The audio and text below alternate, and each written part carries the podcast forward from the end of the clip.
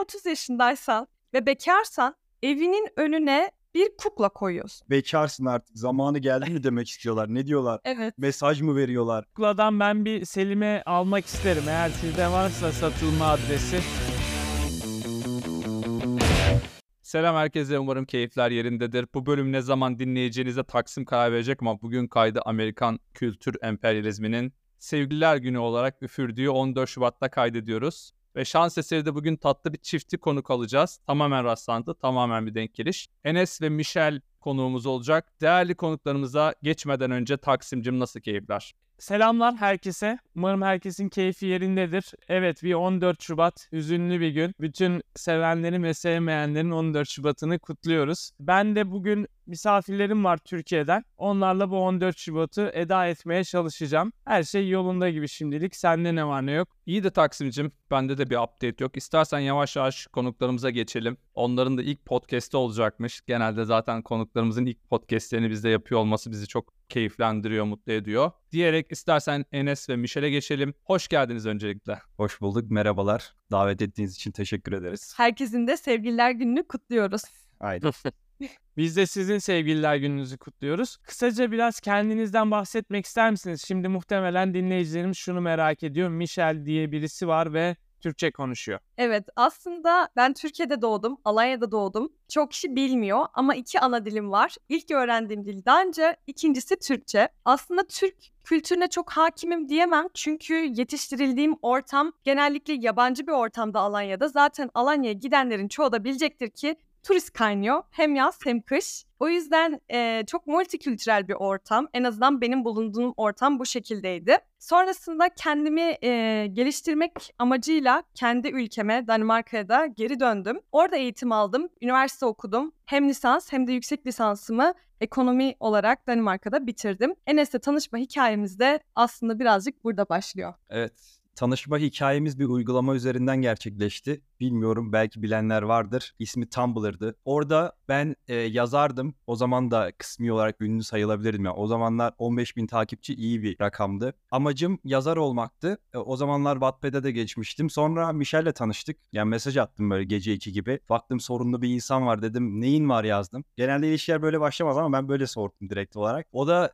uzun cevap verdi. Derdini anlattı. Sonra ilk günden Zoom yaptık. Ya o zaman Zoom'u dediğim şey görüntü konuşmaydı. Sonra oradan başladıktan sonra her gün ikinci günden itibaren anlatıyorum. Günde 5 saat konuşuyorduk. Öyle üçüncü günde Michel bana sevgililik teklif etti. Çıkma teklifi mi deniyor? Hani hani diyorlar ya e, yabancılar hep teklif ediyor diye. Aslında kısmi doğru. Ben ettim dedim doğru kişi benim için benimle sevgili olmak ister misin diye 7 yıl önce sordum. Benim ilk kız arkadaşım olduğu için şimdi ben teklif daha etmezdim herhalde. Çünkü bundan ne zaman edilir hani zamanı lazım yüz yüze görüşmemiz lazım. Direkt söyledi. Ben de şimdi bilmediğim için dedim baktım teklif geldi yani et, kabul edeyim dedim. Öylelikle ilişkimiz başladı. Hep böyle uzaktan mesafe olarak devam etti ama ilk görüşmemiz şöyle gerçekleşti. Ee, Michel Alanya'dan Danimarka'ya aktarmalı uçuyordu İstanbul'a. Ben de sırf onu yarım saat görebilmek için e, ailemin yanında kalıyordum o zaman. Ailemin yanından çıktım İstanbul'a. Beypazarı'ndan. Beypazarı'ndan. Çıktım İstanbul'a. Bir gece İstanbul'da yattım. Sabiha'ya geçtim. Michel'in aktarma uçuşunda yarım saat onu gördüm. Sarıldık hediyeleştik. Ben bir şeyler yazmıştım ona. Duygularımı yazmıştım yani. Verdik. Nasılsın iyi misin? Bir kahve içtik. Hoşça kal. Yani bu kadar sürdü. Ben yine İstanbul'da bir gece daha kaldım. Geri döndüm. Benim Michel'i görmek üç günüme mal oldu. Ki ben başta şunu da söyledim. Yani yarım saat aktarma var ama havayı biliyorsun. Şimdi röter yapar hiç görüşemeyiz. Benim de Türk hattım yok. Enes'e dedim ki Sabiha Gökçen'de şurada şöyle bir spot alan var. O alanda beni bul. Yani umarım hani görüşürüz yani bir şey de söyleyemedim. Söz de veremedim. Hani iyi olur gelirsen görmek isterim dedim. Geldi sağ olsun. Bu şey eski Türk filmlerinde var ya kıyafeti kıyafetlerimizi söyledik birbirimize renklerini söyledik. Buluşacağımız yeri söyledik. Çünkü e, Türk hattı olmadığı için konuşamıyorduk. Tam olarak ama çok ilginçti ki gider gitmez. Geçtim kontrolü Michel'i gördüm. Herhalde gözüm onu arıyordu direkt olarak yani net olarak seni gördüm. O gün bugündür böyle ilginç ve kendine has bir şekilde devam ediyoruz. Öyle söyleyeyim. Yani 14 Şubat'ta daha iyi bir konuk seçimi olamazmış. Gayet güzel bir hikayeyle başladık. Sabiha Gökçen'de o bahsettiğiniz yere bence sizin ilişki heykelinizin dikilmesi lazım. Ki bence şunu da söylememiz lazım. Hava yolları şirketleri benim sayemde çok kazandı. Çünkü neredeyse her ay Türkiye'ye Enes geliyordum. Yani Sabiha Gökçen benim ikinci evimde artık. Çünkü çok sık gidiyordum. Belki ileride Enes ve Michel Havalimanı olarak da değiştirilebilir. Bu bölüm etkili olursa eğer. Yani her şeyi açığız. Duyan varsa bizi değil. Peki şu an neler yapıyorsunuz? İnsanlar sizi sosyal medyada zaten Enes ve Michel olarak tanıyorlar. Birazcık daha detay vermeniz gerekirse veya bu podcast'te sizi ilk kez tanıyan dinleyenler için neler söylemek istersiniz? Michel Danimarka'dayken vlog çekiyordu. Yani ben ben dedim ona sen vlog çek ben editini yapayım. Bu şekilde ilerleyelim. Sonra bu ilerlemeden sonra bir Asya turumuz oldu. Bir buçuk iki ay sürdü. Gezi videoları çekiyorduk. Sonra e, geri döndük. Çünkü çok kazandırmıyordu yani devam edebilecek kadar. Geri döndük. Burada ben e, ticaretle uğraşıyordum. Sonra Michel tekrardan yüksek lisansa gitti. O geri geldi. Dedik artık yani yol çizmeliyiz. Ya sosyal medya ya da ben ticarete gireceğim. Zaten baba mesleği. Ben devam ederim. Paramı kazanırım. Sen ne yapacaksın? Evet. Hani Michel diyor ki ya konsoloslukta çalışacağım ya başka ülkeye gidip çalışacağım. Çünkü Türkiye'de aldığım maaş yani çok da öyle benim okuduğum veya aldığım eğitime göre çok da tatmin edici değil. Hak veriyorum zaten. Ki- Sonuna kadar haklı. Ki şöyle bir sorun var. Nasıl ki Türkiye'dekiler yurt dışında diploma denkliği tanıtımında zorlanıyorsa aynı şey benim için de geçerliydi. Danimarka'daki denkliğim Türkiye'de sayılmıyordu. Yani gidip normal bir işe de girsem ilk sorulacak soru denkliğin var mı diye olabilirdi yani. Bundan sonra bu işe artık girmeye karar verdik sosyal medyaya. İlk olarak dediğimiz gibi YouTube'la başladık. Ee, YouTube'dan reklam alıp e, video çekiyorduk. Zaten YouTube'da içerik kazancı var ama Instagram'a sonrasında ben ısrar ettim. Bir Instagram'a başladığımızda e, 2022'nin başı falanla herhalde. Evet hocam. Biraz daha öncesi belki 2021 Aralık civarı. O civarlarda başladık. Sadece e, içerik oluşturuyorduk. Sonra dedim ileride reklam almamız için bunu yüzümüzde yapmamız gerekiyor ve insanların tepkileri çok iyiydi. Yani güzel yorumlar geliyordu. Dedim meraklı olduğumuz bir konu. Özellikle benim. Ya benim kız arkadaşım Danimarkalı. Biz de bir zaman Danimarka'ya gitmeyi konuştuk. Nasıl gideriz, gidemiyoruz. Hani vize süreçleri nasıl, belgeler neler. O kadar çok araştırdık ki konuyu öğrendik yani. Öğrenince dedik ki "Ba- bayağı araştıran var. Biz bunu işe çevirelim. Böylelikle kendi kendine gelişti. Sonra gelen tepkiler, aynı zamanda reklamlar bu işi artık büyütme isteğimizi de arttırdı. Kısacası vizeleri, ülkeleri, bazen gezi oluyor. Yani aslında elimizden geldiği kadar bizim ne deneyimimiz varsa, bilgimiz varsa herkese paylaşmaya çalışıyoruz. Yardımcı olmaya çalışıyoruz. Biraz daha içeriklerimiz istatistiklere dayalı. Ondan sonra konsoloslukların paylaştığı verilere dayalı. Bunlar çünkü bizim için çok önemli. Böyle biraz şey havada kalan çok fazla bilgi var. Zaten şu anki dönem bilgi kirliliği mi, bilgi fazlalığı mı diyeyim ya da çarpıtma mı diyeyim artık. Yani siz ne derseniz deyin. Ben böyle şeyler söylüyorum. O yüzden biraz temize çekmeye çalışıyoruz bunları. Çoğu insan mesela Google'da yazan bilgileri okuyorsunuz diye bir tepki alıyoruz. Çok alıyoruz aslında. Benim cevabım da ya da benim düşüncem de şu şekilde. Eğer siz benim gibi dört dil biliyorsanız, dört dilde kaynak taraması yapabiliyorsanız o zaman buyurun bizim bizi izlemeye gerek yok. Ama biz elimizden geleni kadar e, internetteki göçmenlik sayfalarını okuyoruz, çeviriyoruz. Bazen göçmenlik sayfasında yazanlar bile yanlış anlaşılmaya çok müsait çevremize soruyoruz. Bu işi yapanlara soruyoruz. Yanlış anlaşılmasın diye. Çünkü cümle oluyor. Dil bile yanlış anlaşılabiliyor. O yüzden çoğu insana çevremize sormaya çalışıyoruz. E, ve yüzde yüz doğru bilgi vermeye elimizden geldiğince çalışıyoruz. Ve ben Enes'e şu, şunu dedim ilk başta. Instagram yapıyorsak her videonun altına kaynak bırakalım. Çünkü ben akademik bir eğitim aldım. Bir sürü tez yazdım ya. inanılmaz 300-400 sayfalık ve bana göre kaynak önemli dedim. O da ben sana yani destek veriyorum. Bence de kaynak bırakalım. Okumak isteyen olursa sonrasında okuyabilir. E, göçmenlik konusunda eğer soruları olan varsa bizim sayfamıza bakabilir. Şimdi ikiniz de her ne kadar Michel'in e, yarı tarafı Türk olsa da kendisini sanırsam Danimarkalı olarak addediyor. Çünkü ülkeme gidebilirim falan e, Evet. diye söylediği yer Danimarka olmuş oluyor. Yani kültürler arası farklılıklar, kültür şokları ikiniz için de nasıl değerlendiriyorsunuz? Bu kültürel şoklar nasıl e, meydana geldi sizin hayatınızda? Şimdi öncelikle şuna bir açıklık getirmek istiyorum. Benim ismimi duyan ve sonrasında sen Türksün diyenlere eee, baban nereliyse oralısındır diye böyle bir söylem var Türkiye'de genellikle. Eee, ben bunu şu şekilde yorumluyorum. Kendini nereye ait hissediyorsan ve kendini nerede evde hissediyorsan bence osundur ve zaten dediğim gibi benim ilk öğrendiğim dil Danca zaten. Türkiye'de yaşamış olmak demek bir Türk olmak ya da %100 entegre olmak demek değil. Bu benim fikrim. Ki zaten Ankara'dan sıkıldığımda ya da böyle bir nefes almak istediğimde bir ay Danimarka'da kalıyorum. Çünkü orada anneannem var, e, akrabalarım var. Orada kalıyorum. Onda sıkıntı yok. Türkiye'de Alanya'yı çoğunlukla Türkiye olarak görmüyorum ben. Çünkü çok turist var.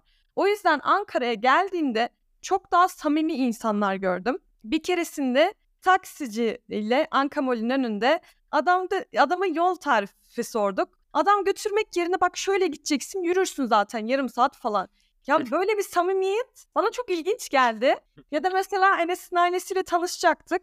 Ee, biri, ikinci günden tanıştık. Yani neredeyse ya her şey çok samimiydi yani. Bizim 2017 yılında tanıştıktan sonraki 6. ayımızda e, ev tuttuk direkt olarak. Yaşıyorken bayrama denk geldi. Dedim gel bir bizimkilerin yanına gidelim Beypazarı'na. Gittik, tanıştık. Babam da yani hani böyle şey nasıl söyleyeyim ya her şeye kapı açıyor. Ne bileyim böyle hiçbir şey sert ters yapmıyor yani. O da çünkü bu arada o da çok kez Tayland'a gitti. 20'den fazla. Herhalde böyle konularda şey nasıl diyeyim?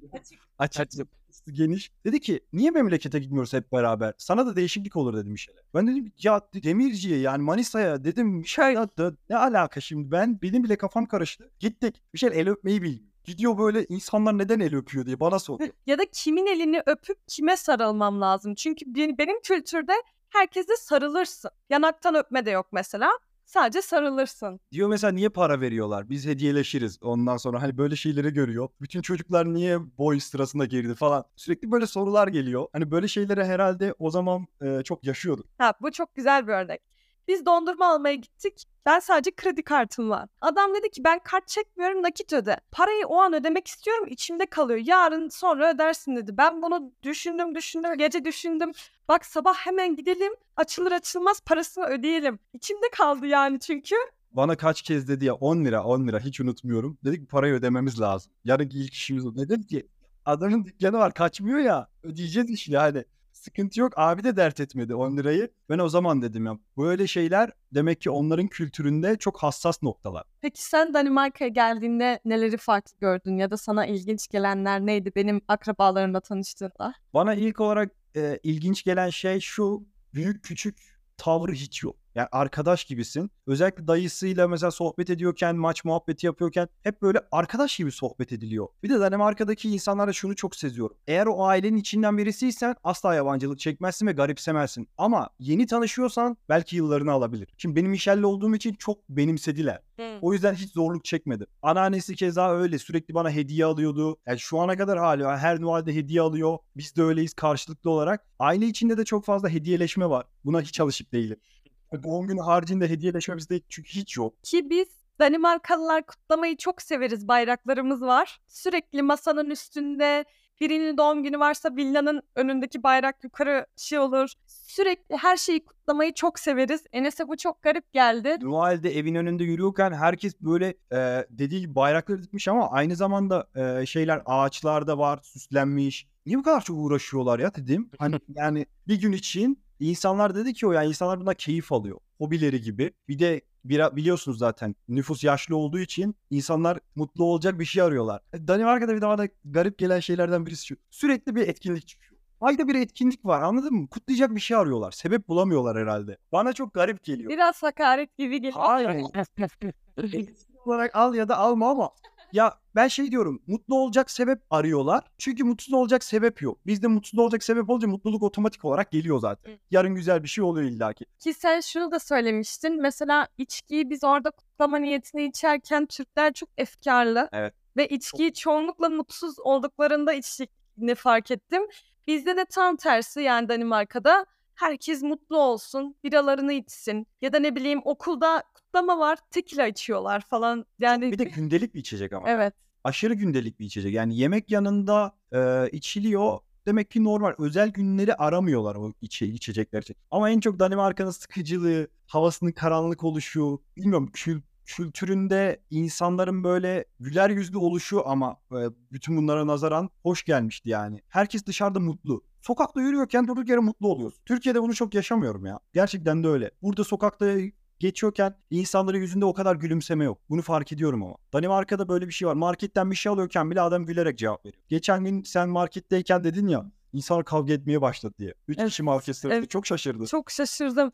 A101'deyim. Yani kasadaki kişi sonuçta yani bir kişi ya da dükkanda iki kişiler o onun suçu değil ki. Niye gücüne yettiğine kızıyorsun ki? Yani bizde Danimarka'da 40 kişi dahi sırada dursa birisi bir şey demez ve bekler o sırayı. Çünkü anlar ki orada sadece bir çalışan vardır ve o keyfi bir kişi değildir. Yani bunu a- yani empati biraz daha fazla bence Çok, Danimarka'da. çok, çok. Bir de özgürlük özgürlük çok fazla. Uyuşturucunun olduğu alan var ve o alan sadece o alanda yapılıyor. Hani dışarıya da çıkartmıyorlar. Şu şu çok hoşuma gidiyor. Bir şey doğru ya da yanlışsa olduğu bölgeye ait. O yüzden sorun çıkmıyor herhalde. Çünkü bizim burada yaptığımız şeyler bazen dışarıya taşıyor ve sorun oradan çıkıyor aslında.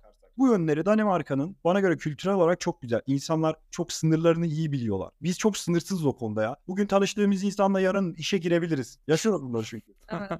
Bir de şey var mesela işte o empati konusunda bu çok şaşırttı beni. Ya Danimarkalı olup buna çok şaşırdım. Master'ımın son dönemindeydim ve Enes o zaman ameliyata girdi ne yazık ki ve benim Türkiye'de olmam lazımdı. Yani ona destek olmam lazımdı. Okula mail attım. Dedim ki benim sevdiğim insan şu anda ameliyat geçirecek ve bu uzun bir süreç. 6 ay gelemeyebilirim. Okulumun bana cevabı profesör hiç kağıt malt hiçbir şey istemedi. Biz sana güveniyoruz. İstiyorsan hani biz senin arkadaşlarım söylemişti bunu. Biz senin görevini yerine getirelim. Ben dedim buna gerek yok. Benim vaktim var çünkü. Sadece bir insanın yanında durmam lazımdı yani Enes'in. Ve okuldaki profesörüm dedi ki bence sen onun yanında durmalısın. Okula gitmek için doğru bir zaman değil ama yine de okulunu bitirmeni istiyorum. Geçenlerde Türkiye'de bir arkadaşla konuştum. O da profesör olma yolunda.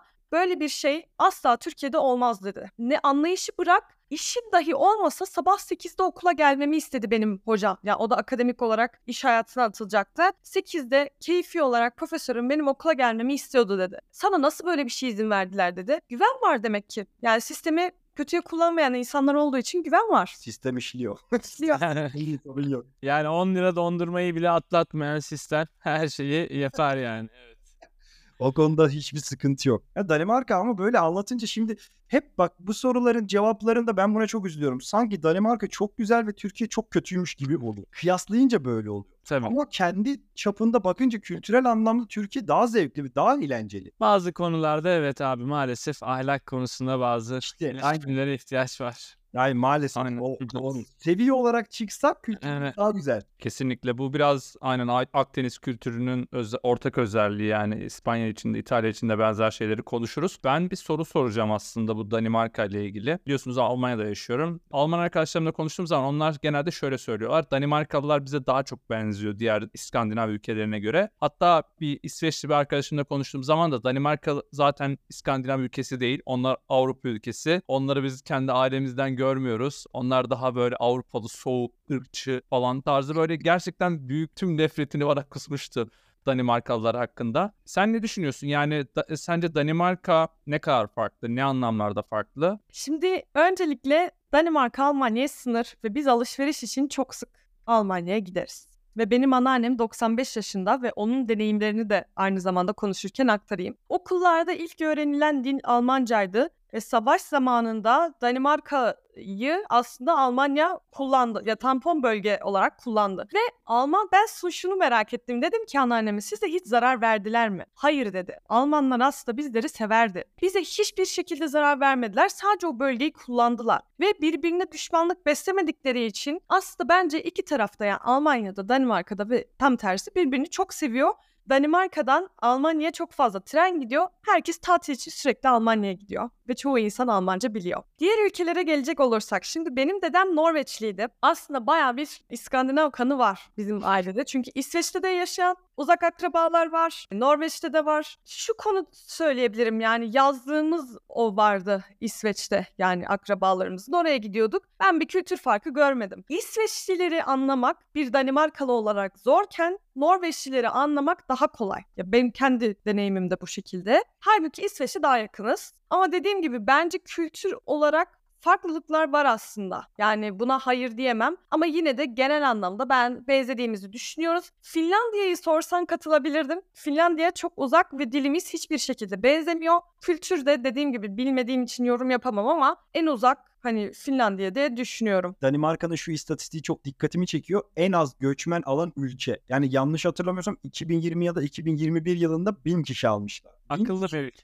Hani sürekli diyorum ki o bin kişi kim? Ya ben o bin kişiden biri olabilir miydim acaba? Çünkü Almanya ile bakınca Almanya çok çok çok yüksek rakamlarda. Belki de Danimarka'yı onlar o yüzden seviyor. Ki ben aslında çok süper bir konuya değindin. İsveç'in çok sevilmeme sebebi bu olabilir. Malmö diye bir ada var İsveç'te duydunuz mu? Danimarka'ya gelemeyenler, evlenemeyenler, işte kimini götüremeyen, tanıdıklarını götüremeyenler Malmö'de evlilik yaparlar ve Malmö adası artık namı çıktı mı söyleniyor. Namı çıktı. ismi çıktı yani. Kötüye ismi çıktığı için ve çok göçmen aldığı için İsveç çok sevilmiyor olabilir. Çünkü kültürünü kaybediyorlar. Bir gün bir video gördüm mesela. Baktım burası İsveç olamaz ama İsveç genel anlamda İsveç en çok göçmen alan ülke olduğu için bu üç Nordik ülkeden. Çünkü Norveç e, çok almıyor. Çok zor Norveç'e gitmek. Kimse de gitmek istemiyor zaten. İstemiyor çok kuzeyde. Danimarka zaten çok az alıyor bir kişi. O yüzden İsveç'te çok fazla iş ilanı var, çok opsiyon var.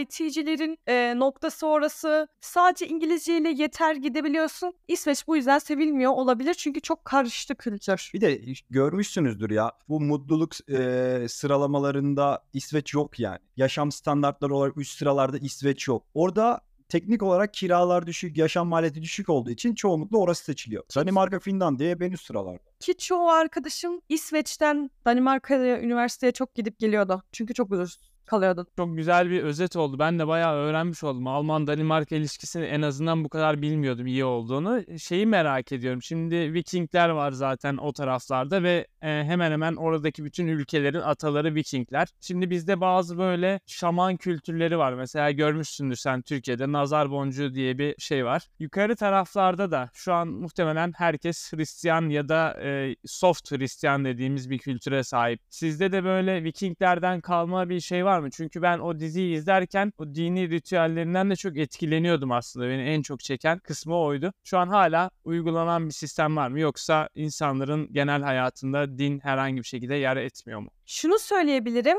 Odin Köprüsü var mesela bizim evin orada.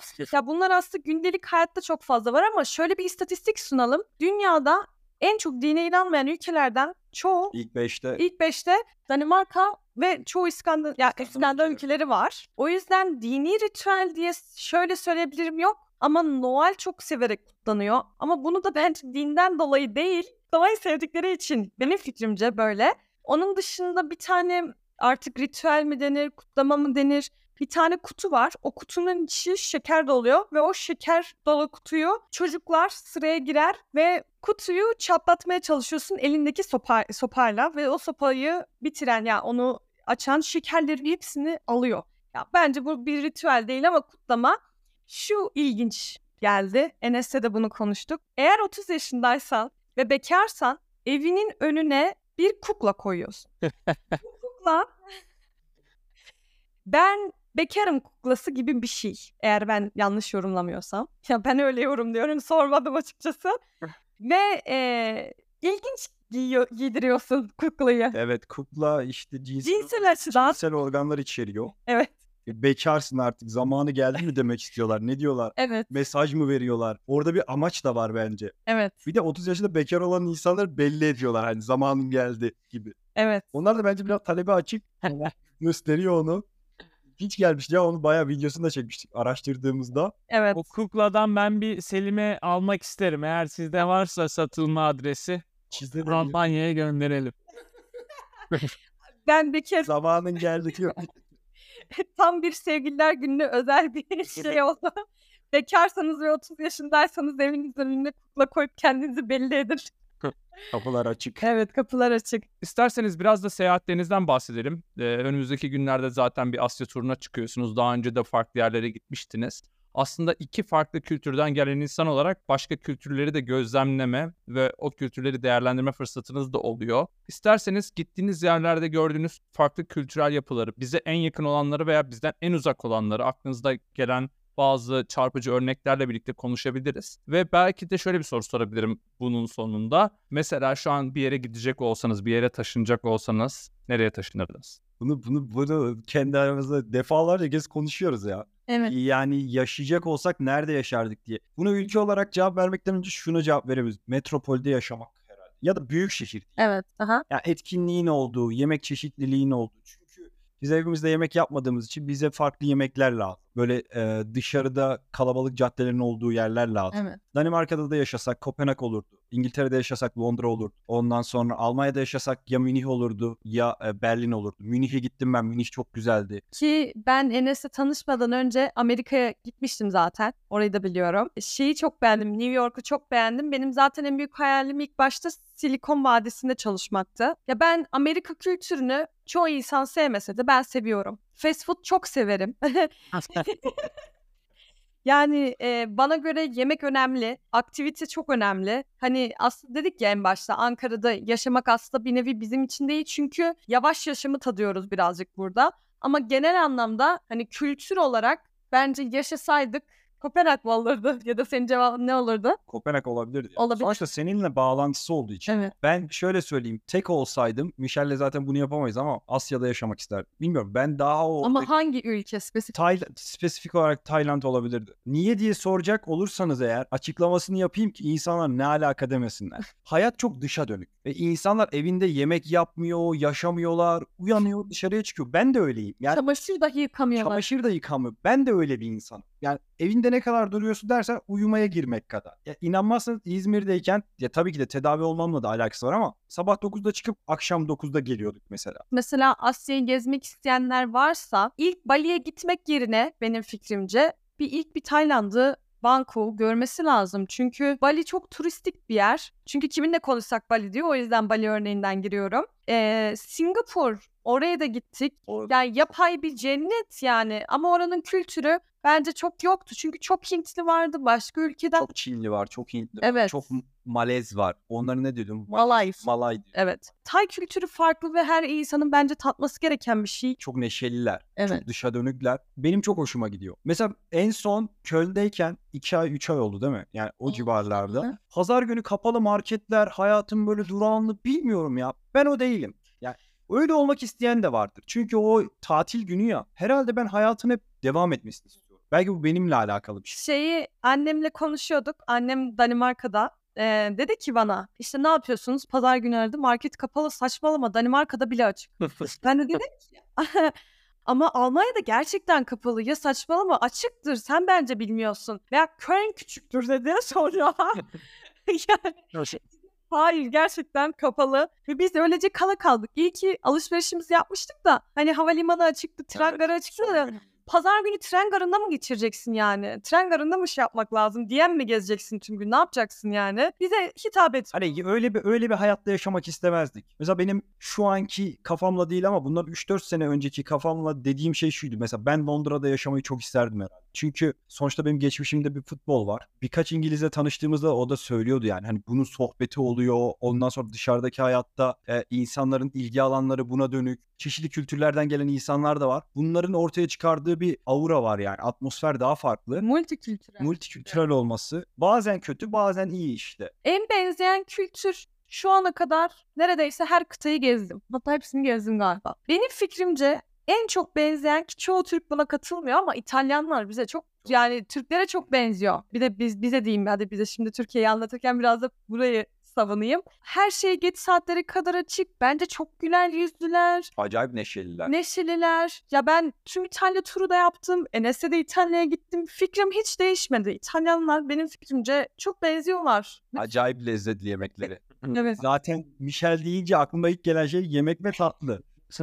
yani o ana şeyi hobisi gibi öyle söyleyeyim. O yüzden İtalya gerçekten de bir adım öne çıkar ya. Evet. O zaman yavaştan kapatalım diyorum. Bu keyifli sohbeti buradan kesmek istemezdim yoksa sabaha kadar konuşabiliriz. Sizle konuşabileceğimiz çok fazla içerik var ama e, malum podcast'inde bir sınırı oluyor, dinleme eşiği oluyor. O yüzden size çok teşekkür ediyoruz. İyi ki geldiniz. İyi ki tecrübelerinizle bizi aydınlattınız. İçeriklerinizi gerçekten çok beğeniyoruz. Hatta bazen referans olarak da kullanıyoruz. Dinleyicilerimiz de henüz takip etmiyorsalar şiddetle tavsiye ediyorum deyip sözü size bırakalım. Sonra da yavaştan kapatalım. Biz teşekkür ederiz bizi davet ettiğiniz için, çağırdığınız için. Çok heyecanlandık maili görünce. Ama Enes dedi ya acaba biz bu konuda bir şey yani e- ekleyebilir miyiz? Yazsak mı onları dedim. Ben önce dedim ki biz bu podcast'e katılmayalım. Çünkü uygun değiliz. Ya niye bak şöyle sizin açınızdan. Dedi ki biz çünkü bunu gerçekleştirmedik. Biz expat olarak bence geçmiyor. Çünkü gidip onu yapmadık yani yaşamadık. Kendimizi o profile koyamıyorum ama sonra ilk başta telefonla görüşünce dedim ki yok ya bütün olay demek ki ondan ibaret değil. Biz bence gidip konuşalım ilk konuşmamızdan sonra içimizden geldi yani iyi ki de yapmışız. Evet. Açıkça bunu söylüyorum. Sonuçta bizim yaşadığımız bir iki farklı kültürün birlikte olması, oraya gitmeyi seçmemesi, gerçekten Türkiye Türkiye'de kalmak için sebep bulması bunları da anlatmak istiyoruz. Ama gerçekten dinlemeye değer mi değmez mi? Bunu da sizden değer olduğunu duymak bize çok iyi hissettirdi. İyi ki burada olmuşuz. İyi ki bu konuyu açtım bu arada. Son şöyle bir açıklama yapayım. Gerçekten çok haklısın. Biraz ismimiz biraz insanları korkutuyor olabilir hani. Evet. Expat kafası olunca sanki expatları sadece konuk alıyormuşuz gibi. Biz aslında expatları ve expat olmayı düşünen Türkleri hedefliyoruz ve konuklarımız da expat olmak zorunda değil. Expat olmayı düşünen veya expatların hayatını etkileyebilecek, onlara fikir, vizyon katabilecek insanları konuk alıyoruz. Çoğu zaman bunlar expat oluyor yine. Fakat şimdiye kadar expat olmayan arkadaşlarımızı da konuk aldık ve onlardan da tıpkı sizden aldığımız gibi çok güzel içgörüler duyduk. O yüzden belki bizim için de bir ders olsun hani bir birilerine yazarken mutlaka bunu da bir belirtelim. Hani öyle bir beklentimiz yok gibisinden. Benim adıma yani şu an bölümü yaparken çok keyif aldım. Çok güzel şeyler öğrendim sizden. Ee, eminim dinleyicilerimiz de aynı şekilde istifade etmişlerdir. Bizim birçok olayda böyle genele ters düşen görüşlerimiz oluyor. Açıkça da söylüyoruz. Son kapatmadan önce bir örnek daha vereyim. Hong Kong olayları zamanında Hong Kong'un toplumunun eleştirisi sokaklara kadar taştığında biz Türkiye'ye uçacaktık. Ama Hong Kong'dan aktarmalı olarak aldık uçak biletimizi. Hong Kong'u da bir gün gezelim diye önceki gün gittik. Havaalanına bütün uçuşlar iptal edildi. Göstericiler Hong Kong havaalanına geldi. Çünkü biliyorsunuz ha- havaalanındaki olaylar e, uluslararası olduğu için ülke içindeki çıkacak sorunlar orada çıkmıyor ve görüşler ve fikirler orada daha net ifade edilebiliyor. Oraya gittiğimizde uçamadık. Baktık ki biz Hong Konglular yüzünden oraya mahsur kaldık. Biz de Hong Kongluların eleştirisine karşı eleştiri yaptık ve onu videolara döktük. Sonra şeyleri toplu ya uluslararası olarak uçuş yapmak isteyen insanlar bizim tarafımıza geçti. Biz de Hong Konglulara eleştiri açtık. İki gün boyunca protesto yaptık. 48 saat sürdü. Biz doğru neyse ya da bize doğru gelen neyse her zaman onun yolundayız. Bizim olayımız bu. Evet ağzınıza sağlık. Gerçekten çok memnun olduk ve size çok güzel bir sevgililer günü diliyorum. Umarım ki hikayelerinizde herkese ilham olmaya devam eder. Umarız. Teşekkür ederiz tekrardan davetiniz için. Sevgili dinleyen bir bölümün daha sonuna geldik. Bizi bu bölümde de dinlediğin için çok teşekkür ediyoruz. Yepyeni içerikleri kaçırmamak, fikirlerini bizimle paylaşmak ve en önemlisi bize destek olmak için lütfen bizi dinlediğin platformdan ve sosyal medya hesaplarımızdan takip etmeyi unutma.